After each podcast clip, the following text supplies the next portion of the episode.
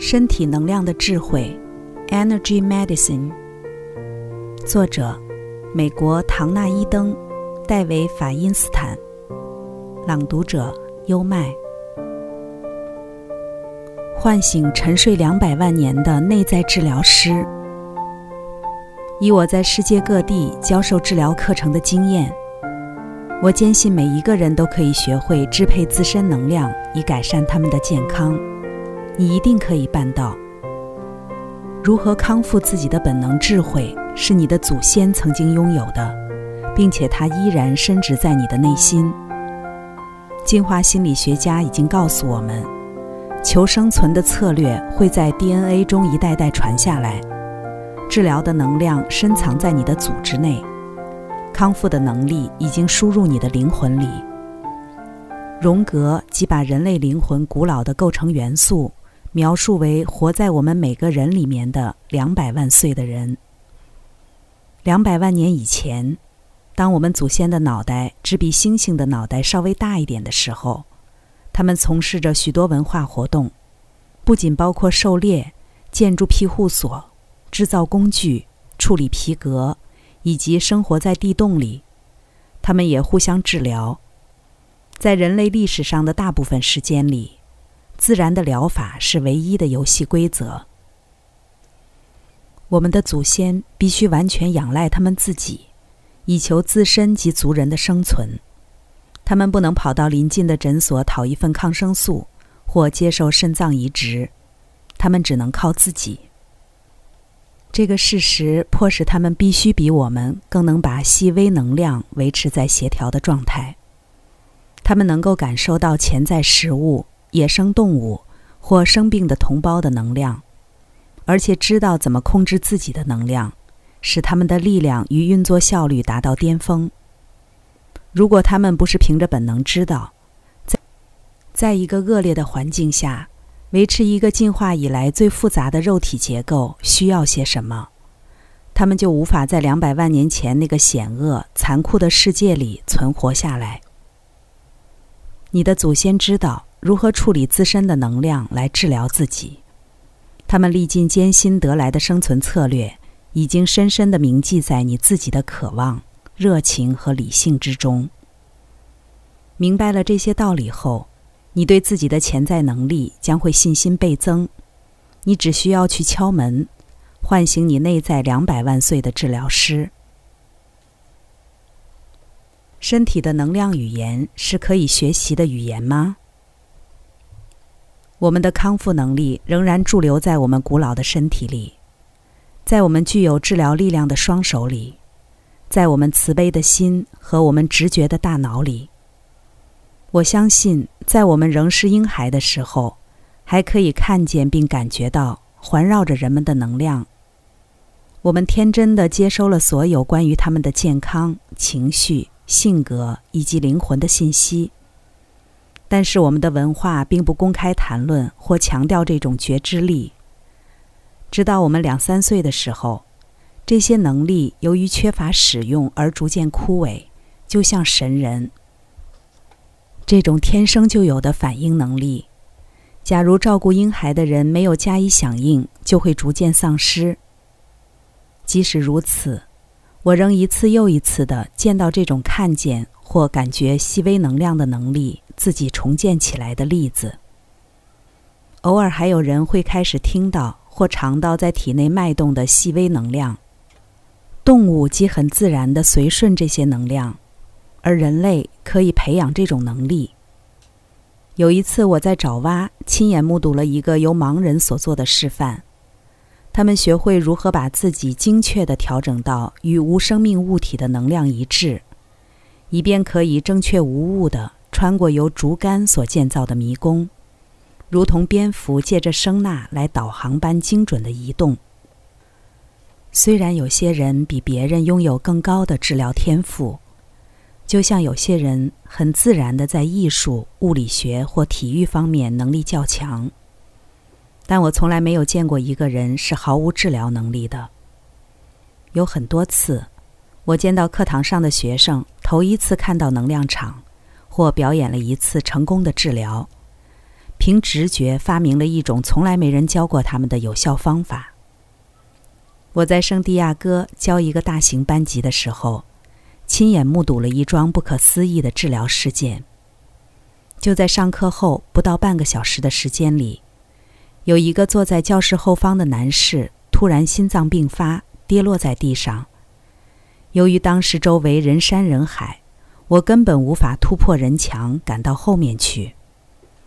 一位坐在附近的医生跑到了他的身边。人们传唤医务人员时，他开始对他实施 CPR（ 心肺复苏术）。这位医生俨然成了控制整个场面的人，但他还是没有办法让这位男士恢复心跳。就在医务人员赶到之前，我听到他说：“他走了。”我的心砰的一下跌落到了谷底。就在我焦虑地看着事况演变之时。一个大约十六岁的男孩突然像触电似的穿过人阵，冲到了他的身边。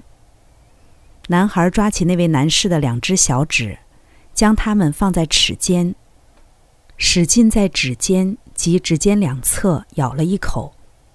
这位男士随即从地上弹了起来，他的心脏恢复跳动了。那个男孩完全不知道这些点正是心经的终点。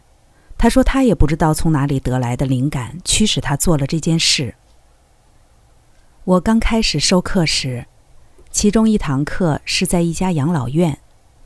一位即将迈入八十大关的老先生，在几个月前突然中风，右半身完全瘫痪，变得极为沮丧。他不知道自己为什么得拖着生命走，还怨叹逃过了中风一劫，因为他希望自己就这么死掉算了。他的右半身完全失去知觉，也无法控制，因此没有办法做那些为改善能量运行而设计的练习。为了找出一个帮助他的方法，我请他坐在一面镜子前，想象自己正在做练习，把左右脑的能量交叉传送到另一边的身体上。我鼓励他去看能量放射出的光芒、颜色，以及力量。传送到无法动弹的那一边，他就这样练习了几天，瘫痪的那一侧渐渐恢复了知觉，而他曾被告知那个部位再也不能有知觉和活动。十二周后，课程结束之际，他的右手和右脚已经有足够的活动能力，开始做一些想象练习之外的事儿了。看到自己的心智使身体重新动起来，他非常振奋。他的整个自我价值观也彻底改变了。他并不仅仅拥有渐趋凋零的身体与心智，他的心智可以使他的身体变得更强壮。仅靠想象自己在做练习，就已经超乎众人意料的大幅改善了他的身体状况。除非你了解，细微能量是可以被心智所影响的，否则这听起来似乎没什么道理。测量微细能量。近几年来，科学家发明了“微细能量 ”（subtle energy） 一词，描述之前环绕于身体中、无法被探测到却明显具有智慧的能量。如果绿拇指是一种帮助植物生长的力量，如果祈祷是一种加速祈祷对象康复的力量，如果治疗师的双手，传送了一种舒缓病人症状的力量。以上每一种力量都是由微细能量组成的。一般相信微细能量存在于电磁波谱之外，直到最近，它们仍属于甚至最敏感的科学仪器所能捕捉到的范畴之外。不过，目前的仪器至少有足够的敏感度来感知微细能量中密度较高的电磁对应体。举例来说，连接到手脚两端的电极能够为流经每一条经络及其相关内脏的能量提供一个完整的评估。离子流中所测得的变化，或从气轮及经络所放射出来的光，与静心冥想、针灸、气功及其他能量治疗后的能量变化，呈现相互呼应的一致现象。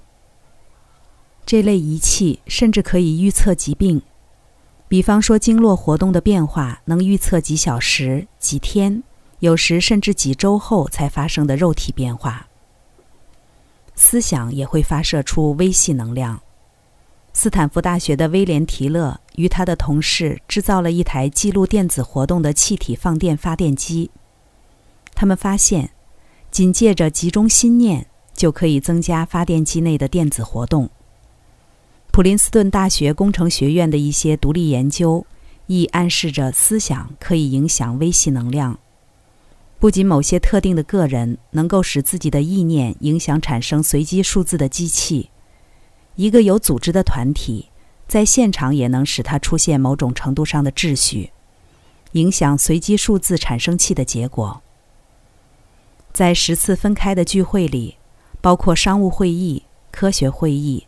宗教聚会等，团体注意力集中、凝聚力强，或团体成员享有共同的情感经历时，影响最强烈。其他的研究亦有类似的发现。微细能量的应用在治疗领域中最具戏剧化的例子，是能够固定从远方提供医疗诊断的人士。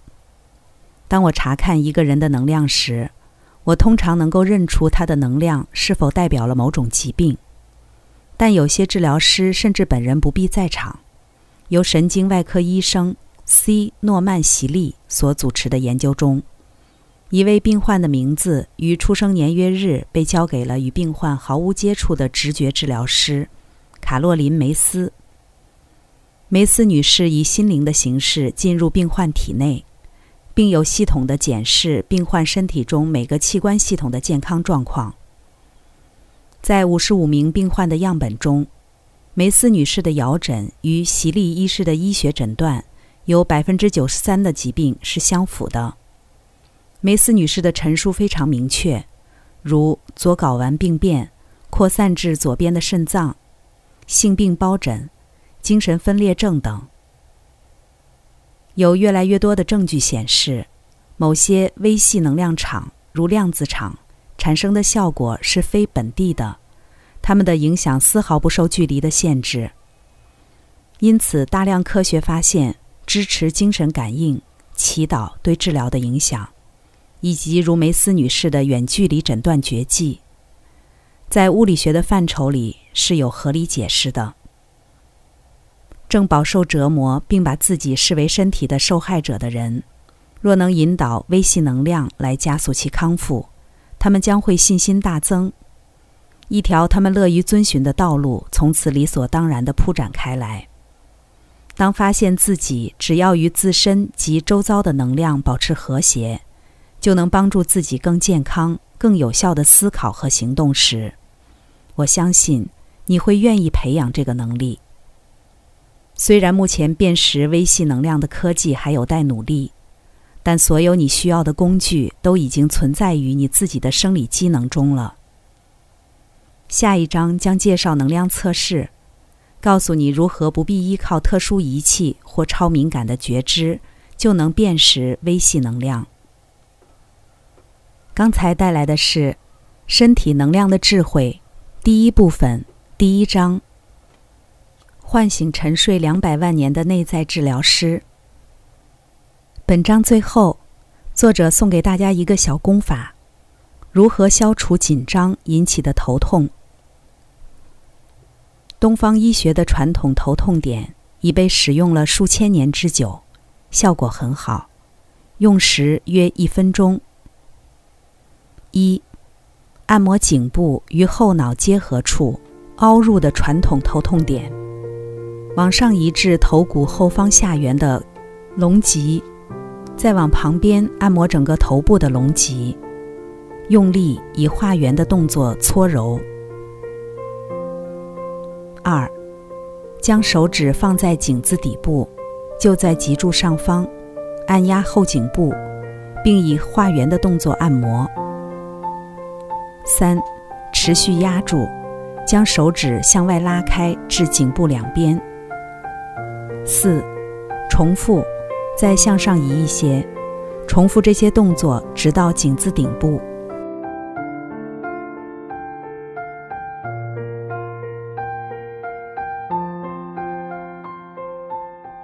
这里是优麦的书房，欢迎评论区留言点赞，关注主播优麦，一起探索生命的奥秘。